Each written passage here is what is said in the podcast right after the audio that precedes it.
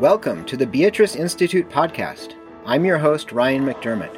I'm a professor of English at the University of Pittsburgh and faculty director of the Beatrice Institute, an ecumenical learning and research community that supports advanced inquiry in the Christian intellectual and cultural traditions. Animated by intellectual friendship, inside and outside the academy, Beatrice Institute serves all who pursue the beautiful, the true, and the good.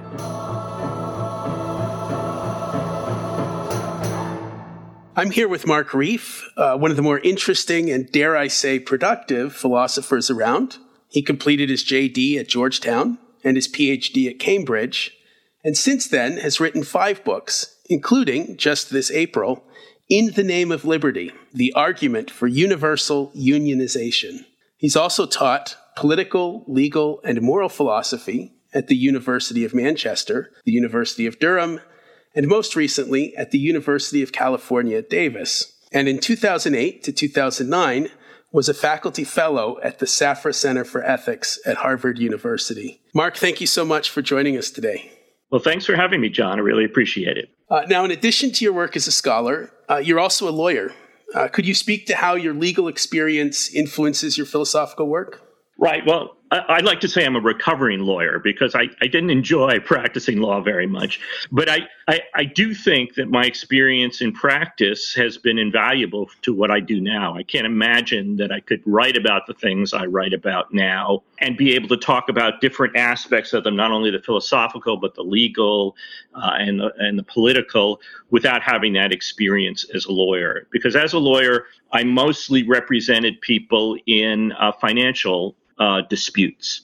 And since what I do now is write a lot about economic justice, that gave me a really deep understanding of, of a lot of the details of how the businesses work and so where the places are that things can go wrong and people can get exploited. So I think that's that's really invaluable. And it also enables me to, I think, really connect every all the theoretical stuff I'm talking about to actual practical problems. I really like to make those connections as clear as possible, and having some experience in the business world, I think ha- helps me to do that. So even though I don't, I didn't enjoy being a lawyer. I think it was really an important part of of my education and just learning how the world works, so that I can do what I do now.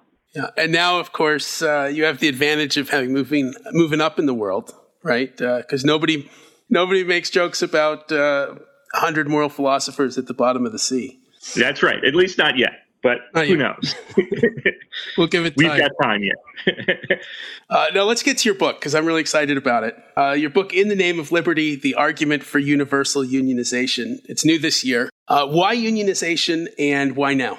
Right. Well, uh, as I'm sure you're aware, unionization rates have been declining rapidly, uh, most rapidly in the United States, but really all over the world uh, with few ex- exceptions. And they've they've gone down from their high, say we're talking about the uh, United States, from about uh, 33% in 1953 to uh, just around 10% now. So that's a very dramatic drop. And if you look at what also has been happening in economic justice, you see a striking parallel between the drop in unionization, the uh, rise in economic inequality, the uh, rise in wages for the top 1%, the switch of, uh, of the kinds of employments that people can get now from good, permanent jobs paying high wages with benefits to very temporary jobs that pay low wages and have no benefits. All the economic manifestations of the crisis in economic justice now parallel the drop in unions. And there are a lot of studies that show there's there's a it's not just a correlation here, but there's a causal influence. I think the Economic Policy Institute thinks about a third of these changes can be explained by the drop in unionization. So I think it's a critically important issue. But surprisingly, it's one that political philosophers have paid almost no attention to, at least non Marxists. Uh, and Marxists have a whole, whole, different conception of unions, so that in, in, a sense they don't really count for this. While political philosophers write a lot about economic inequality and they think that's their that's their lane, right? They don't say much about unions. They don't say much about unemployment. Yet I don't see why those areas should be just ceded to so called specialists like uh, economists and labor relations people. Those, ish, those areas all involve issues of political morality. So I thought it was really something that a political philosopher needed to address. And so uh, that was kind of the driving idea behind the book. Yeah. Well, not only are you addressing a topic that is uh, maybe under under examined, uh, you also uh, start in an unusual place, right? You begin by envisioning a libertarian paradise, uh, but it's unlike any libertarian paradise most of us have encountered. Uh, so, what is a libertarian paradise? Well, so the reason to focus on, on, liberty, let me just introduce this idea a bit, is that one of my one of my sort of worries that I've expressed in all of my books is that the left now tends to rely on the argument from equality for arguing for economic justice, whereas the right tends to rely on the argument from liberty, essentially saying, uh, well, no matter what equality requires, if it's an interference with liberty, you can't do it. And the left tends to respond just by you know doubling down on the argument for equality. So what i've been trying to do is reclaim the argument from liberty for the left uh, to show that the right wing version is actually just wrong. It, it is not an accurate description of what liberty requires and that if you if you reconceive of liberty, um, you can see that in a sense it leads to the same place as the argument for equality, but isn't subject to the same defenses. So that was the idea. And so, and of course, when we go to unionization, the specific issue, the most successful argument against unionization has been phrased as an argument from liberty. So I really wanted to take that on. And so the idea was that I would start with the thought experiment that Robert Nozick uses in his very famous book called um, Anarchy, State, and Utopia. Uh, that book's been one of the most influential books of political philosophy in the 20th century it really defines libertarianism, or what I'm going to call right libertarianism. And uh, I think nobody writing about liberty or libertarianism today can do so without acknowledging that book and sort of addressing its concerns. And as you remember, the book starts with this hypothetical thought experiment. What Nozick wants to do is he wants to show that we can arrive at something that looks like the modern state and it could arise without violating what he thinks of as libertarian rights. Because if that's not true, if we couldn't have something that looked like the minimal state without violating libertarian rights, then libertarianism wouldn't really be a political theory. It would simply be anarchism, right? Because it would show that nothing can justly exist. So he wants to distinguish it from anarchism by showing that, yes, indeed, we could have something that looks like a modern state arising without violating uh, libertarian rights. And he goes through a very fascinating, thorough, engaging description of how that would happen, essentially. How it would happen that by essentially voluntary consent, we have something that looks a lot like the state. And so, what I thought I would start with is take that same thought experiment, the same libertarian utopia that Nozick describes, and ask another question of it. Ask the question of, well, would there be unions arising in this libertarian utopia? And so I use his structure and I, I use the same arguments he makes to show that we could have something like the minimum state, to show that in fact unions would arise in a libertarian utopia, and in fact everybody would be unionized. And so that's the sort of strategic idea behind that and why I start with the idea of a libertarian utopia. Even though there is no such thing as a libertarian utopia. But the argument on the right is that we're all libertarians, and, and if this is where the utopia would be, if there wouldn't be unions in the utopia, then we shouldn't work towards that. We should walk away from it. And I want to show that in a libertarian utopia, there actually would be unions, so that libertarianism actually supports the idea of universal unionization. It doesn't uh, oppose it. Now, you mentioned it's a brilliant, brilliant uh, thought experiment, uh, but you mentioned right libertarians, uh, which suggests that there's such a thing as left libertarians. Uh, so, what does it mean to be a left libertarian? Who are the primary thinkers in that sphere? Right. Okay. So, actually, there's, in my view, three kinds of libertarians uh, right libertarians, left libertarians, and what I call faux libertarians. And uh, so let me tell you uh, how, how I distinguish between these groups. Now, most most men on the street or women on the street who think of themselves as libertarians are really, in my view, faux libertarians. Faux libertarians are, faux libertarianism is really just, an, in my view, an incoherent collection of biases and prejudices, where the argument from liberty is simply used to prevent you from doing things I don't like and to prevent you from stopping me to do things I want to do. Uh, there's really no principle that's uh, distinguishing those situations whatsoever, except some faux libertarians claim that what they're trying to do is maximize what Isaiah Berlin called negative liberty, our capacity to do things free from the interference of other human agents. And if you actually take that seriously, if you take the idea that what what uh, this group of libertarians want to do is maximize negative liberty, you come up with, in my view, fascism, because it means that you would have a society that has some people have negative liberty to do any, anything they want and to prevent anybody else from doing anything. Some people have less.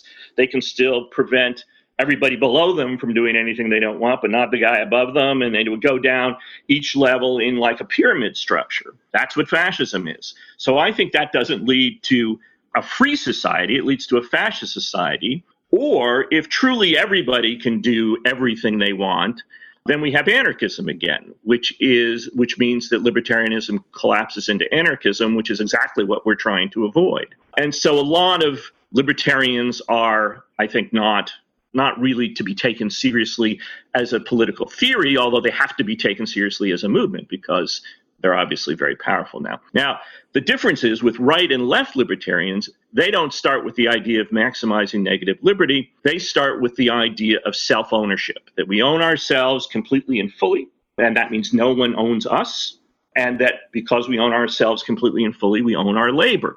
And then that has certain ramifications. So both right and left libertarians start with that idea of self ownership. And from that idea, they think some interferences with negative liberty are impermissible. And on the other hand, some interferences with negative liberty are essential. That's why you can't kill me or steal my stuff or take my property or these various other things or enslave me. So both left and right libertarians start with that. The primary uh, left libertarianism draws on the same historical figures as right libertarians do, uh, but nobody, none of these historical figures called themselves libertarians. They called themselves liberals. But we draw on the same group of historical figures. And then towards the end of the last century, starting in about 1990 and probably going into maybe 2005, is what I'll call the sort of the first wave of left libertarians where they start saying, oh, there's this different kind of libertarianism. It's called left libertarianism. And they distinguish themselves primarily on simply one point which I can get into later when we talk about more some of the more specific beliefs. But it was a very sort of limited distinction at that point. That's the initial wave, the formative wave of left libertarianism. And so I see myself as as the sort of new wave, as leading the new wave of libertarianism. And so I've developed what was just one basis for distinction between right and left in, into a much fuller series of uh, distinctions that I think make left libertarians a left libertarianism a complete full political theory on its own. And if you want, I can start um, start talking about how those might differ. Uh, yes, please do. Okay, so let's focus on distributive justice here. So the libertarian structure for any libertarian theory of distributive justice has three principles. It has a principle of just initial acquisition, which is an account of how people come to justly own things when the world is just filled with natural resources. Then it has a principle of just transfer, how if you own something, you can transfer it justly to someone else and someone else can justly acquire it. And third, it has a principle of rectification, which says if you violate one of the previous two principles, this is what you do to correct it. So all libertarians accept that that's the structure of a theory of distributive justice, a libertarian theory of distributive justice. Uh, but right, and this is where right and left uh, libertarians uh, uh split. So right libertarians start with the idea that in a state of nature, all resources are unowned. And so that if you mix your labor with a resource. Since you own yourself, you own your labor fully and completely. So if you mix your labor with an unowned resource, you then come to own that resource. That's the right libertarian view. The left libertarian view is that in the state of nature, resources weren't unowned, they were jointly owned. In other words, everyone in the world has an interest in everything. And left libertarians agree that if you mix your, your labor with these jointly owned resources in the state of nature, you do acquire an ownership interest in them. But it, it means you also have to compensate the other joint owners because you've now taken exclusive control of something that was jointly owned. And you can see from that one difference that has a lot of ramifications, right? Because it means there's a lot of rectification that needs to be done for the seizure of indigenous people's lands, for um, all sorts of actions stemming from the state of nature that now have led to extreme economic inequalities in income and wealth. And that's where the initial wave sort of focused and basically stopped. And so I've moved on from that, the first principle, to the principle of transfer. And in my previous book on exploitation, I talked about what is essentially the left wing libertarian version of the principle of transfer. The right wing thinks that all that's required is voluntariness. So as long as the transfer is voluntary, it's just. And so in my previous book on exploitation, I argued that voluntariness is required. Uh, so it's necessary, but it's not sufficient. We have to satisfy not only voluntariness, but reciprocity. In other words, a transfer has to, in some meaningful sense, be an exchange of equal value. And so mere voluntariness is not enough. And so again, if you if you think about that, that has a lot of ramifications. For a right libertarian, you know, once you own something and if you don't have to pay compensation to anyone else and something can be voluntary, well, in, in a sense, all transactions are voluntary. Even the highwayman, right, who who says your money or your life, you know, the person who gives up their money is giving it up voluntarily, right? They could have chosen to just be killed and refused. So voluntariness doesn't do a lot of work. And I think what does the work here is reciprocity. And if we do that, we can explain why exploitation is a violation of libertarian rights. And so that has huge ramifications as well. And then the third difference is about the principle of rectification, right?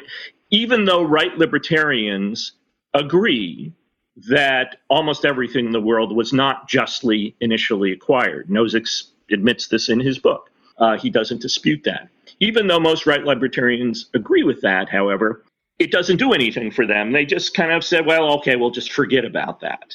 And so it doesn't seem to generate any obligations to do anything about it. So my criticism would be that they really just paid lip service to the principle of rectification. I think, and, I again, this is a basis for distinguishing left libertarians, that if you're going to have a principle of rectification, you have to take it seriously. And so if there are violations, you have to do something about that. And so that leads that also has a, a, a, lot of ramifications at all. It might require reparations of various kinds for all sorts of things, for the seizure indigenous lands, for for years and years or centuries of exploitation. Uh, there has to be compensation for, and so there's a great deal of work to be done if you're a libertarian, especially if you're a left libertarian, about putting society right because there's a lot of rectification required. So that gives us a basis for distinguishing left and right libertarianism on all three principles, not on one. And I, and I think you can see that leads to very different worlds. Indeed, I think if you're a left libertarian, you can get to the same place that most liberal egalitarians get to just by going in a different way. And so that's kind of the distinction in a nutshell. Yeah. Now, as you were speaking, you know, I, I, think of myself as something of an Aristotelian Thomist. Uh, I work in Catholic social thought. And it seemed like some of the principles that you were mentioning had quite a bit in common with an Aristotelian or scholastic view. Uh, I mean, belief in uh, what later comes to be called the universal destination of goods, focus on things like just price. I mean, the fundamental act of justice for, for Aquinas is uh, restitution. I don't know. Do you see do you see intersections with that with that school? I do. Um, I mean, I think Catholic social thought is one of the most important sources for me. Uh, for example, my book on exploitation has a large portion of it dedicated to tracing the idea of the just price, which, as you said, comes from Aristotle, but was really developed by Aquinas, uh, Duns Scotus, and the, and the schoolmen in some fascinating ways. So there are these hi- tremendous historical roots, I think, for what are what I'm now categorizing as left libertarian views in Catholic social thought about economics. And, it, and, it, and there really is something special about Catholic thought about economic justice more than any other group of, of thinkers who saw themselves as religious thinkers. Catholic thinkers have talked about economic justice. This has been a big issue. And it, it hasn't been anywhere near the issue for other groups. They seem to think that this is just, it's not I can't really explain why it hasn't been. It's curious. I don't. I can't really explain why it isn't because it seems so obvious to me that it is. And so I think Catholic social thought is is is really important in that area as well. So the other thing that stands out to me is this notion of self ownership, which um, at least some people might be worried about, uh, seeing it as maybe a source of sort of possessive individualism that might fight against notions of obligation towards each other. So how do you understand self ownership uh, to function? Yes, I don't see those as being inconsistent at all. The idea that just because we're self owners doesn't mean we have no obligations to anyone else. I don't see where that latter conclusion would, would flow from the idea of self ownership. Self ownership means other people cannot own us, they cannot subject us to their arbitrary will. They cannot dominate us in various ways. They cannot treat us in an arbitrary fashion. That, to me, is the essence of freedom. And if you think of people having, if you think of getting that, what we call today Republican liberty, this idea of being free from domination, free from arbitrary treatment, that to me comes from self ownership because you cannot be a self owner if you're subject to that, right? If you're subject to arbitrary treatment. So I think there's a direct connection between that, not being subject to arbitrary treatment, and then depending on how one cashes out the idea of when one is subject to arbitrary treatment. And I agree there are there are different ways of doing that, but that to me leads to our obligations to others. And so I don't think those things are inconsistent. I think they they're, they're not only are they consistent, they actually are derived from one another. Fascinating. Thank you. Now, if we were to jump back to the to the unions, what is the libertarian argument for unions? Okay, so remember that in the libertarian utopia, people have certain, let's call them natural rights, right? And so we assume that. And then we say, okay, if everybody has these natural rights, rights against you know, murder, theft, fraud, stealing one another's property, things like that, would we have anything that would look like a state? And what Nozick argues is we would, because people would, some people would be very good at enforcing their rights, and some people would be not very good at it. And so what they realize over time is that oh, why should I enforce my rights? I'm not very good at it. I'm going to hire that guy who is very good at it. He's going to do it for me. And so little businesses would form, right? The rights enforcers. And Nozick gives this whole story about how over time, people who were good at this would become larger and larger, and that eventually in each geographic area, there would be what he calls the dominant protective association, right? The one that most people use to protect their rights. And then he explains, and that would cover most people, they would have just voluntarily joined. And then he has to explain, well, what do we do about the stragglers? There are some people left, he calls them independents. Can we compel them to join without violating their rights? And we have to be able to do this, you see, if we want to end up with something that looks like the modern state, because the modern state doesn't have independents wandering around. And so his argument is that being an independent is what he calls risky behavior. It puts everybody at risk because you can't be sure if you deal with an independent whether they're going to respect the rulings of the dominant protective association, accept enforcement, accept the decision that enforcement is not due, et cetera. And so he says people can be, the stragglers, the independents can be compelled to join. And once we do that, we have something that looks like a modern state. He says that because you can't be sure that an independent would have behaved wrongly, you also have to compensate them for the fact that they've been compelled to join and maybe they wouldn't have do, do anything but they're they are compensated by the fact that they are in turn provided protective services so compelling them to join doesn't just mean uh, that they have to obey the decisions of the protective association they actually get to take advantage of it for their own purposes and so notice some connections here so remember i said that left libertarians believe that people need uh, that if you mix your labor with unowned resources you do own it, but you still owe compensation with people. And so there's the same idea here because in the case where an independent has been uh, required to join, he's being compensated. In the case where joint owners have lost their ownership interest, they would also be compensated. So it's the same kind of principle there that's that, that's at work. And the whole idea of compelling independents is at work. So okay, so let's stop thinking about do we have something that looks like the state? And think about would we have unions? Well, sure, we'd have unions, right? Because people would realize as they're working in libertarian utopia that gee they're not very good at you know negotiating their salaries you know. Some people are good some people aren't very good. The guy who's good well let's have him do it. And in fact they'd also realize that gee if we bargained as a group we do better. And they'd also realize that there's a kind of expertise involved here, a learning process in how to do this. The employer has this because the employer gets to negotiate time and time and time again with each each employee, and an employee only does this maybe once, right? So there's no way to gather that expertise. So forming these associations, let's call them unions, would be something people would naturally want to do, and it's a libertarian utopia. So if they want to do it, they should be able to do it unless it's a violation of anybody's libertarian rights. And what I argue then in the book is that there is no libertarian right that would be violated by forming a union. And therefore, we would have unions just like we do in the real world. And unions would bargain with the employer for all sorts of things.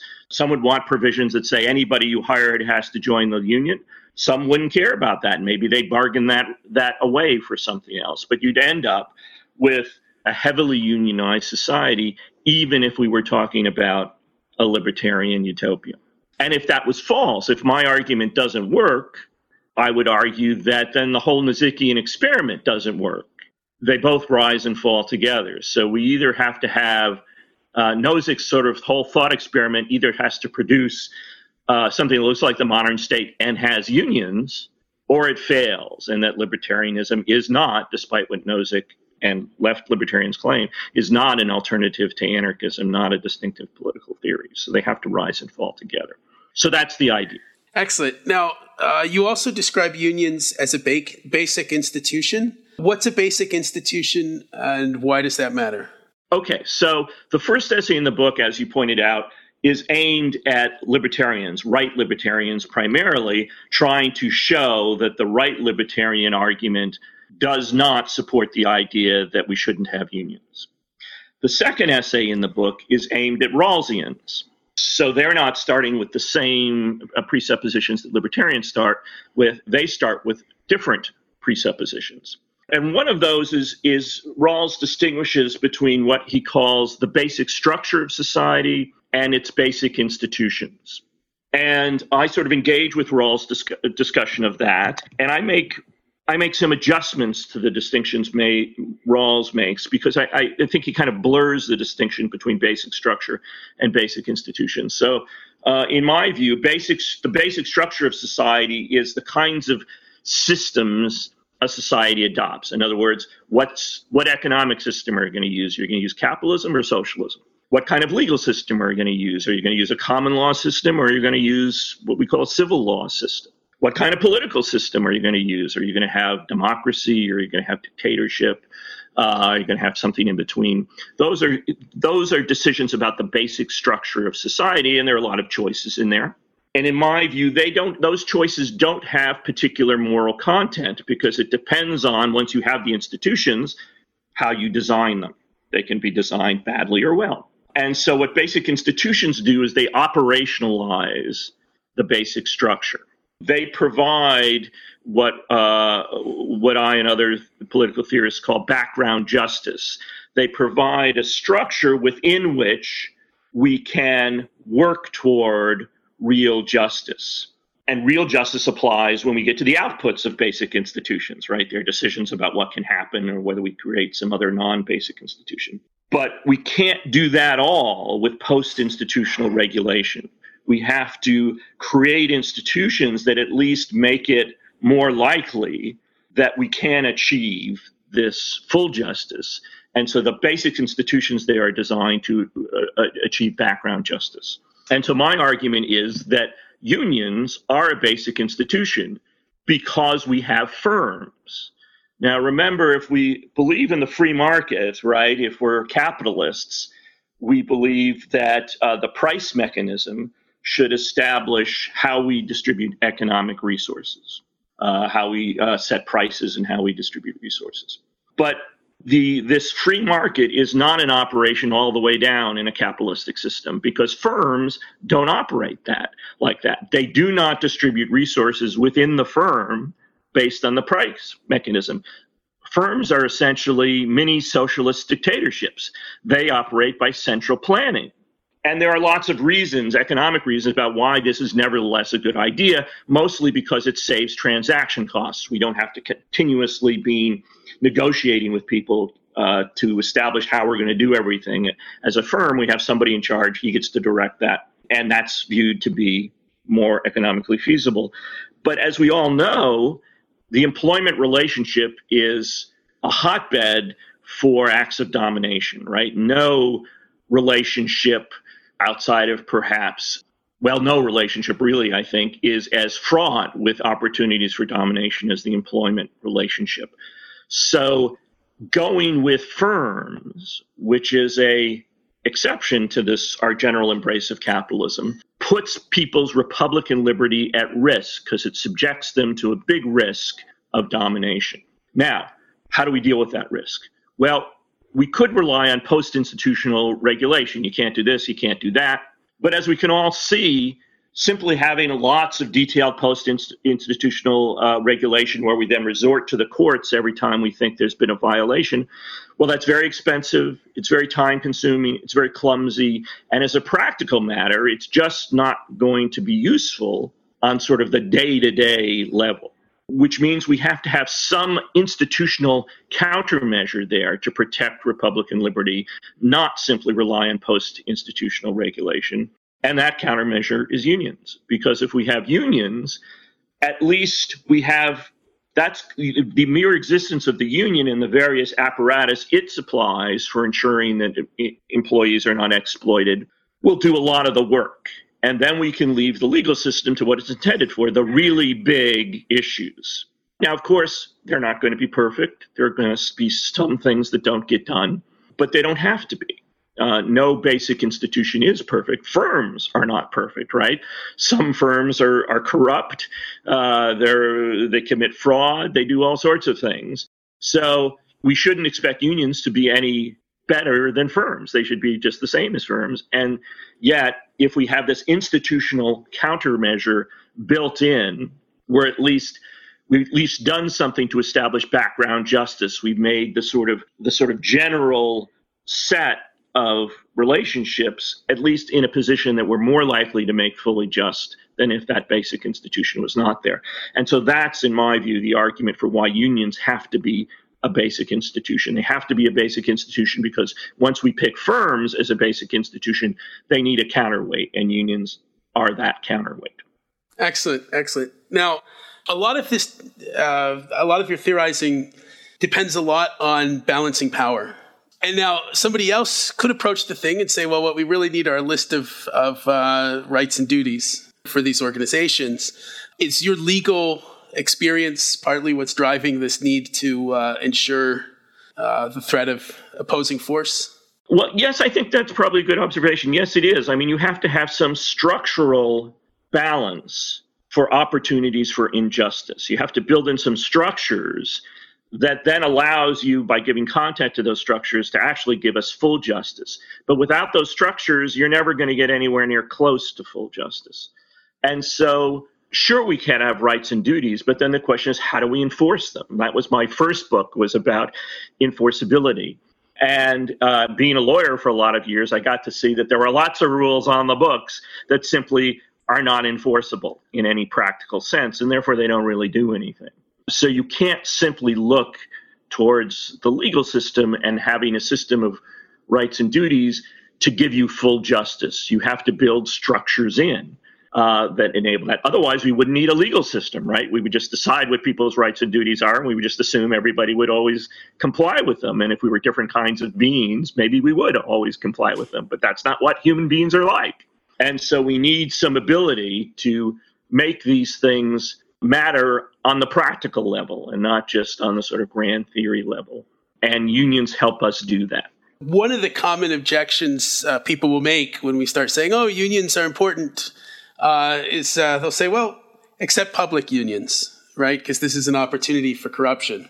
Uh, now, why aren't, in your view, public unions the exception to the rule?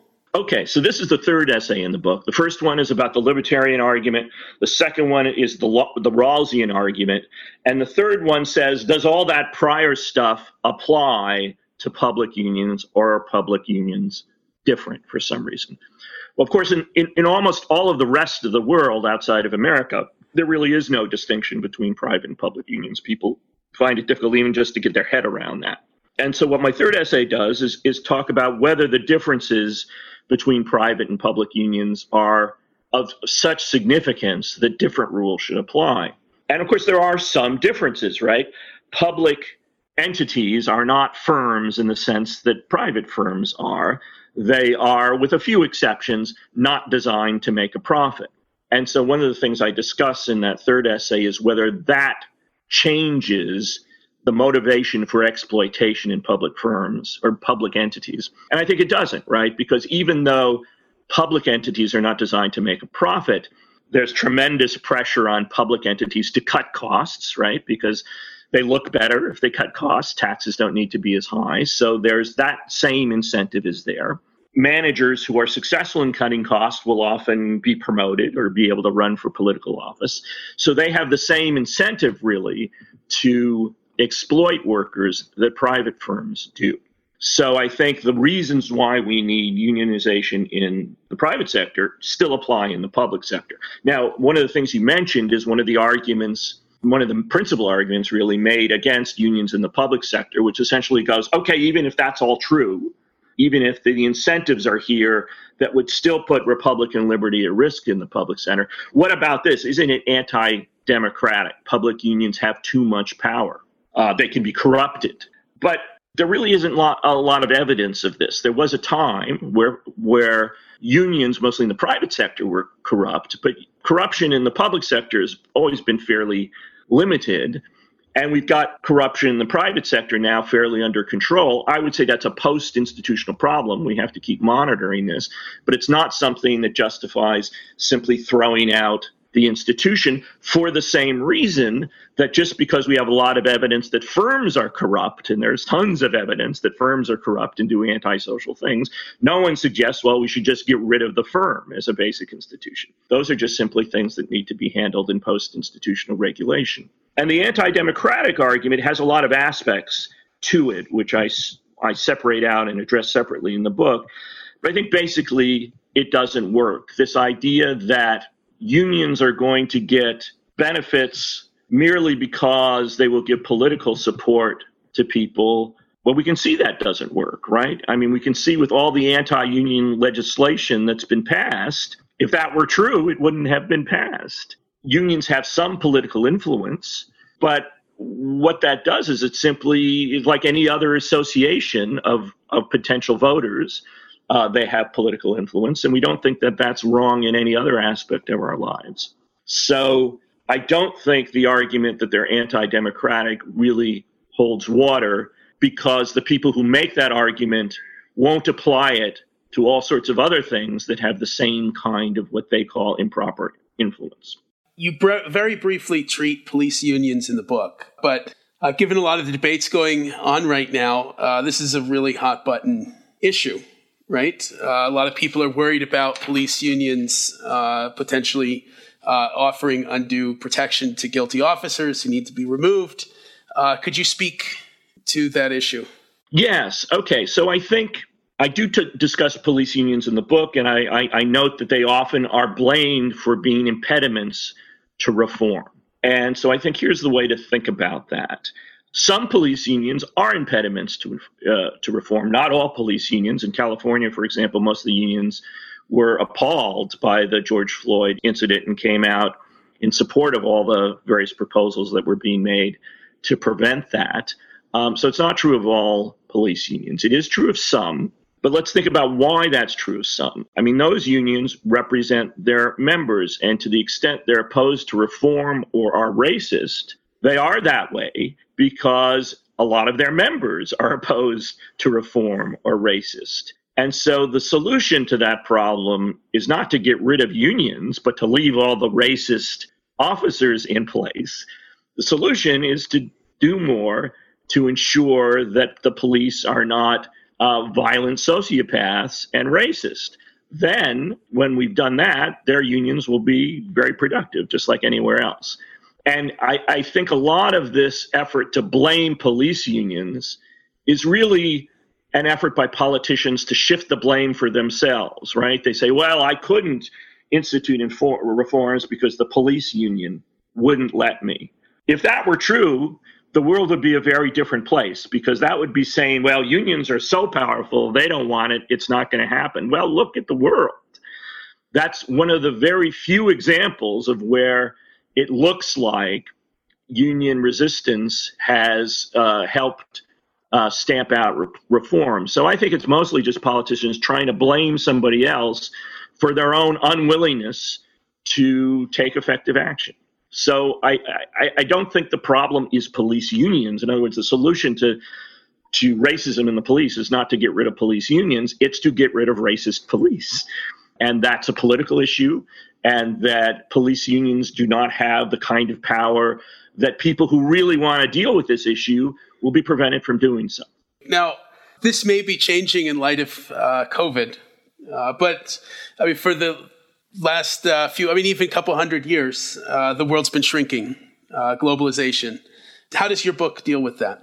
Yes, so that has been a problem, and and so one of the arguments I address in the book is, uh, you know, I argue for universal unionization, and so one of the arguments that could be made against me was, well, well, the people just will all move abroad, right? Because they'll go to countries that don't have unionization, so workers don't get paid as much, and so how can you how can you go universal in one country unless everybody goes universal? And since everybody's not going to do that, at least certainly not at the same time, how can you do this? Well, what I talk about in the book is that uh, if you combine the idea of universal unionization with some of the ideas in my prior books about what constitutes exploitation, you can prevent this. So, if a job is shifted overseas because it can be done cheaper there because living standards are lower. That's a valid economic reason to shift it overseas. But if the reason it can be done cheaper over there is because they don't have unions, because they don't have uh, laws against pollution or minimum wage in hours or all these other kinds of things, or even uh, uh, laws against child labor, things that would be a violation in our country, those are costs of production. They're just not borne by the company. They're borne by the people who suffer as a result of them. And so if we accept my my definition of exploitation, when those goods got here and were sold cheaper, they uh, people who uh, that the price would be too low. And uh, what I propose is that people who are exploited by that kind of production could sue in the U.S. courts to recover damages for being exploited. Now, I get this from an area of the law called products liability. So remember, in the 60s, there was a uh, there was a, a, a series of cases about whether manufacturers should be liable when their products caused injury. And uh, it was controversial for a while. Now it's become very accepted. And this was done through the courts. There was no legislation initially about this or not, but the fear of lawsuits stopped companies from making defective products, or at least it gave them an incentive to be much more careful when they were building things that they wouldn't cause injury.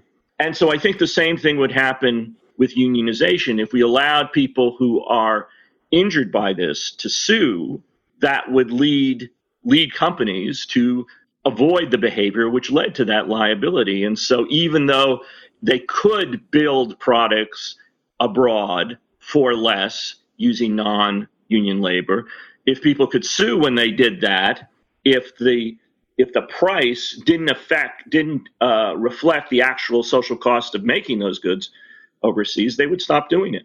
And so if we actually did that, we wouldn't have to worry that the whole world wasn't going in the same direction at once.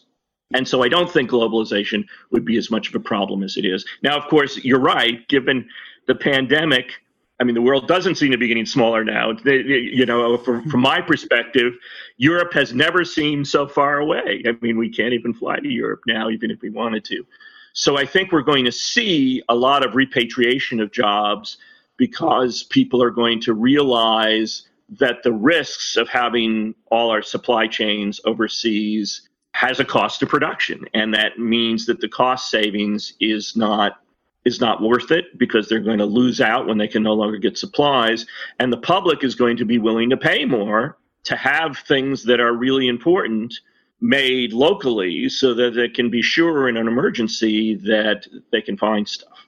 And so i think that's going to really help the argument for, well, for both preventing jobs from going overseas and for showing that unionization here is not going to hurt us, even if other places aren't as unionized. And of course, most other places are as unionized as we are, or more, or more so. At least most places in the developed world. So globalization is a concern, but it's not something that can't be dealt with.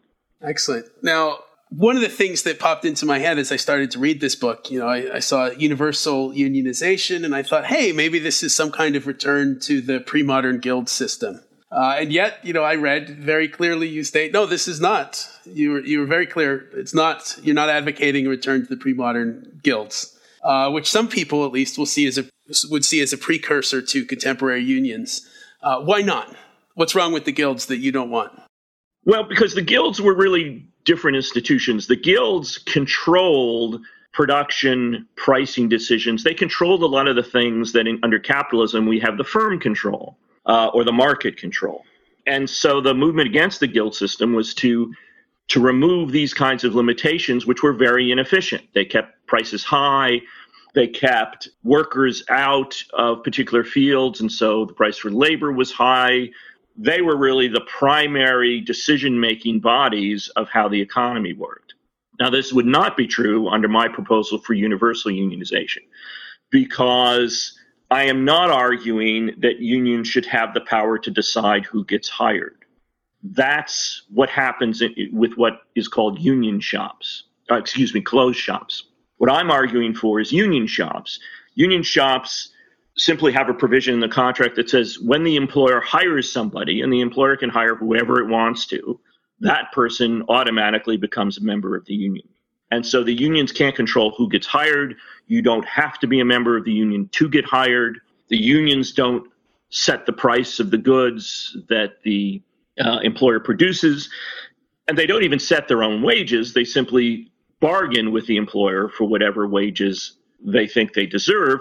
And of course, since they're trying to bargain in the interest of their members, they have an incentive to be reasonable. If a union gets such a high wage that the employer is going to go out of business and all the people lose their jobs, that's not going to be very good for the union. So the unions have a sort of top above which they will not go because they're not going to want to put people out of work. The, the employer still has to make a profit. And so they're concerned about that. But if you look at the other side of the of the coin, employers don't have any floor beneath which they will not go, right? Because the cheaper the employer can get his labor for, the more he can exploit them, the more profit he makes, or at least this is what most employer thinks. And so, and because there seemed to be an inexhaustible supply, an army of workers out there that's always available, and somebody will always work for less. Employers have a tremendous incentive to drive wages and benefits down as low as they possibly can to just above slavery, whereas unions don't have the incentive to go in the other direction. And so we end up, again, I think, with we end up with a system that, unlike the guild system, responds to actual economic conditions if we have unions, where it doesn't if we don't have unions. Uh, one of one of the uh, there's an article out in the New Yorker just the other day by uh, Jane Mayer about chicken plants and how the chicken industry has made phenomenal profits recently, and yet wages keep going down. And I think this is an example of how with and, and, most of the chicken industry is ununionized. If we have non-unionized workers where they're subject to this kind of exploitation, and in the few chicken plants that are unionized, they're still not making a lot of money, and the plant is still making plenty of profit. It's just not making quite as much as it is in the unionized plants. So I don't think my proposal would lead to a return of the guild system, and I wouldn't want it to. And I think it's designed to be sure that doesn't happen. Excellent. Now, it seems like uh, a few times already you've made reference to earlier books. Uh, a lot of your books seem like they, they cohere very tightly. Is there a trajectory that your work is following? I think there is. You know, it's it's something that sort of unfolds as I go along, and that I'm not sure I could have said way back when when I when I first started writing these that this is what the overall objective is.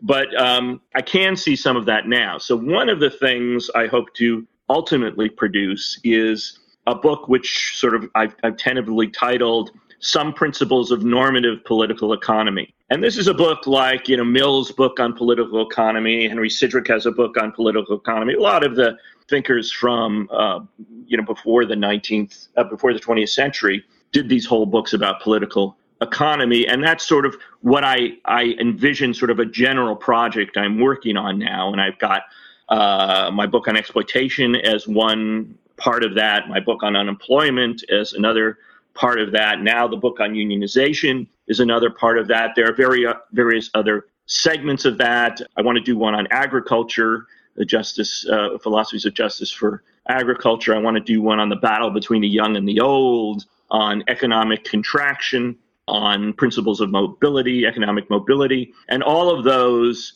would be part of this general project on normative principles of political economy in that sense. Now, the book I'm working on now and my first book are a little different. My first book was on enforceability, but that oddly enough has has been a lot uh, provided a lot of sources for for work in uh, on political economy as well. So I don't see that as completely separate. And my my current book is it's called The Unbearable Resilience of Illiberalism, and it's about the rise of Trumpism, uh, populism, and the alt right. And although it's not about economic justice alone, that's a part of it because I think the the huge rise in economic injustice over the last three decades or so or longer has been one of the matches that have lit the sort of populist movement on fire. And so they're related in that sense. But it also takes those economic issues further and relates those to how more general uh, questions of, of political morality get decided. So that's kind of the overall vision of uh, of my work in the as it goes now, and we'll see how. If I live long enough, maybe I'll actually be able to get through all that stuff. I don't know. Let's hope. Make sure you uh, social distance. Now, one of the things that, that I've I've often wondered in reading your work, your work has a thrust, right? And so I, have wondered about what, in, in, your view, is this relationship between uh, theory and politics, or we might say scholarship and advocacy, uh, philosophy and action. How do you understand what it is that you're doing when you're writing? I think economic justice is about making our lives better, and it should be about making our lives better now, or at least offer feasible suggestions about how we can improve things. And so what I what I try to stay away from is what's now called in political philosophy ideal theory, theory that's just if we were going to redesign the world and society from scratch, how would we do things? Because those often seem to me incredibly utopian. Now, sometimes talking about ideal theory is useful because it tells us important things about the way things are now. But if you're so removed from where things are going, and so your theory has no clear practical ramifications, I, I don't know why you're doing this. I, I once had a um, a guy who was, uh, I guess he was chair of the um, philosophy department, and I was talking about this idea, and he was saying, you know, Mark, none of the stuff we do will have any impact on the real world. And I was just kind of stunned at that because I, I, I couldn't imagine why we would want to do it in that case. What's the point? It's just philosophical train spotting in that in that situation. It's kind of a uh, completely irrelevant activity, you know, obsessively pursued. So I, I really try in all my work to always connect the theoretical discussions I'm going over to actual practical matters and show how there are examples of these things in motion, how we can implement these things, and that if a theory is simply unfeasible or not addressing the real problems of society, then we shouldn't be doing it. Or at least, maybe that's too broad a statement. Some people can be doing that. It's fine if some people want to do it, but we all shouldn't be doing it. That's a mistake. And what worries me now is most of us, maybe even the overwhelming majority of political philosophers, are doing that kind of theory that is completely divorced from the real world. And that's not doing anybody any good. Agreed. Now, I always ask this one question uh, that I think is really helpful uh, for us. Aside from your own work, what are the most exciting developments at the intersection of ethics, economics, and politics? Or uh, another way to say this is who should I be reading? Okay, so that's a hard question to answer. And here's the reason I do think we are now in a period of intellectual stagnation. I think that exciting work in political theory is uh, rare indeed now, and that we still spend most of our time tweaking theories from the 1970s and the 80s. And this is a serious problem in political philosophy. There are all sorts of reasons why that's the case. I discussed that in a couple of other papers.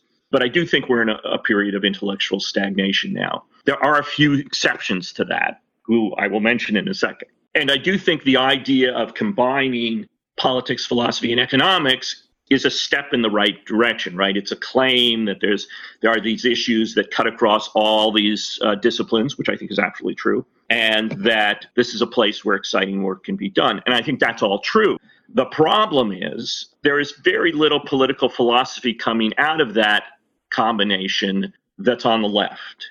What, as a practical matter, it has turned out to be is a sort of vehicle for those on the right to generate um, more philosophy on why we should do what the right wants us to do. So most of it is anti egalitarian, even though it's sometimes dressed up as being egalitarian. It's dominated by economists, even though economists don't have training in doing political theory and are mostly completely oblivious to the history of political philosophy. And so while that that interdisciplinary work has been producing a lot of right wing work, it's in my view producing very little or no left wing work. So that's been very disturbing. Now there are a few exceptions to this. Lisa Herzog is is one of them. She's German. She's been writing some really interesting stuff. She's very productive. Peter Dietsch is another. He's also actually German, although he teaches in Canada. Uh, he writes in English, teaches in French, and is a native German. So very impressive guy. But he also uh, writes about these issues. He he writes about tax competition which I, again is a, an important issue with practical ramifications, and he addresses it on a, on a theoretical basis.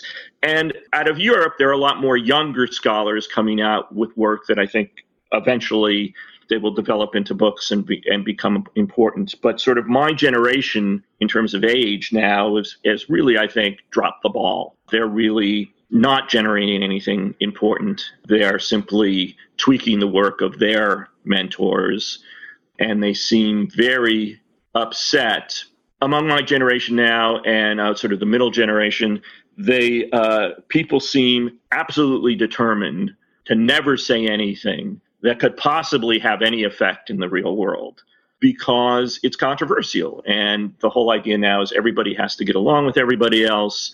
That's the most important thing. Everybody needs needs to be treated as simply, you know, having you know any opinion is as good as any other. And I think in the area of political philosophy, that's not a good approach. And in one of my papers, I say, in political philosophy, you should despise other people's ideas, right? Because these are important things.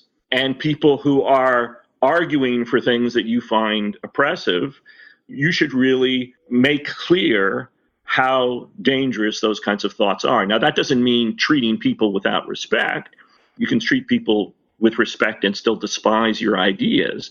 But this idea that we have to be not confrontational, not uh, everybody has to get along, uh, everybody has to be able to go to a backyard barbecue and uh, talk to one another, I think is really preventing the growth of political theory. It's it's it's it's forcing people to be inoffensive and uncontroversial. Everything is homogenous, and I think that's a real problem in the field. So I don't think there are a lot of signs for hope yet in the field, but there are there are some, mostly coming out of Europe, mostly among the young, and people like Lisa and Peter. Excellent. Well, I, I, look forward to delving into their work, and I'm really grateful that you could be with us here today. Thanks, Mark.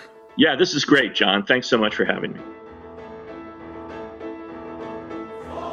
Thanks for listening.